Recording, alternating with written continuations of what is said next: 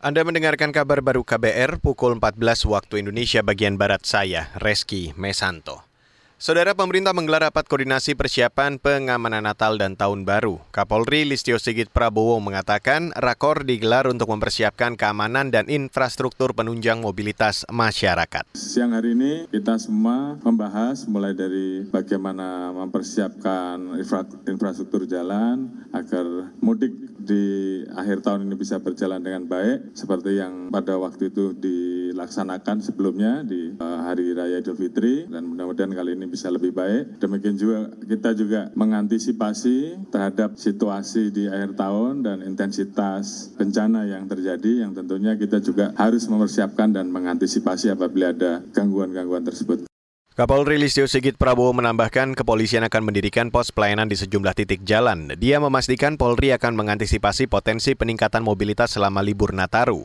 Sejumlah menteri turut hadir dalam rapat koordinasi tersebut, antara lain Menteri Koordinator Pembangunan Manusia dan Kebudayaan atau Menko PMK Muhajir Effendi, Menteri Pariwisata Sandiaga Uno hingga Menteri Pekerjaan Umum dan Perumahan Rakyat atau PUPR Basuki Hadi Mulyono.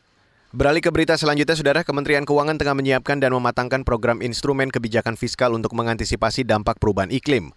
Menteri Keuangan Sri Mulyani mengatakan perubahan iklim bisa mengganggu sektor perekonomian dan keuangan negara. Kita menggunakan instrumen dari mulai transfer ke daerah, fasilitas perpajakan dan cukai, serta juga penerbitan pembiayaan seperti obligasi yang green memberikan makna bahwa Kementerian Keuangan sebagai pengelola keuangan negara memiliki kesadaran sangat tinggi untuk terus menggunakan tools fiskal dan keuangan negara untuk menjawab tantangan climate change ini.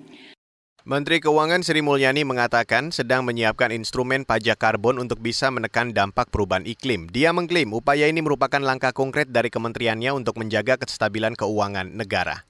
Saudara Kementerian Investasi mencatat realisasi investasi sejak Januari sampai September 2022 mencapai lebih dari 890 triliun rupiah.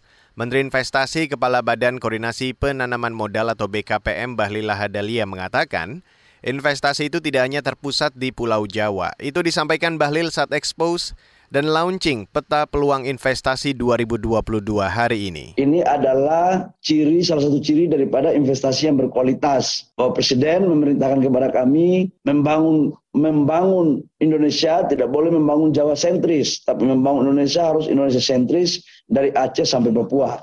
Menteri Investasi Bahlil Lahadalia mengatakan penanaman modal asing atau PMA lebih tinggi daripada modal dalam negeri. Kata dia, Singapura menjadi negara teratas yang banyak menanamkan modalnya di Indonesia sejak 2019 sampai September 2022. Bahlil optimis target investasi 2022 1,2 kuadriliun bisa tercapai.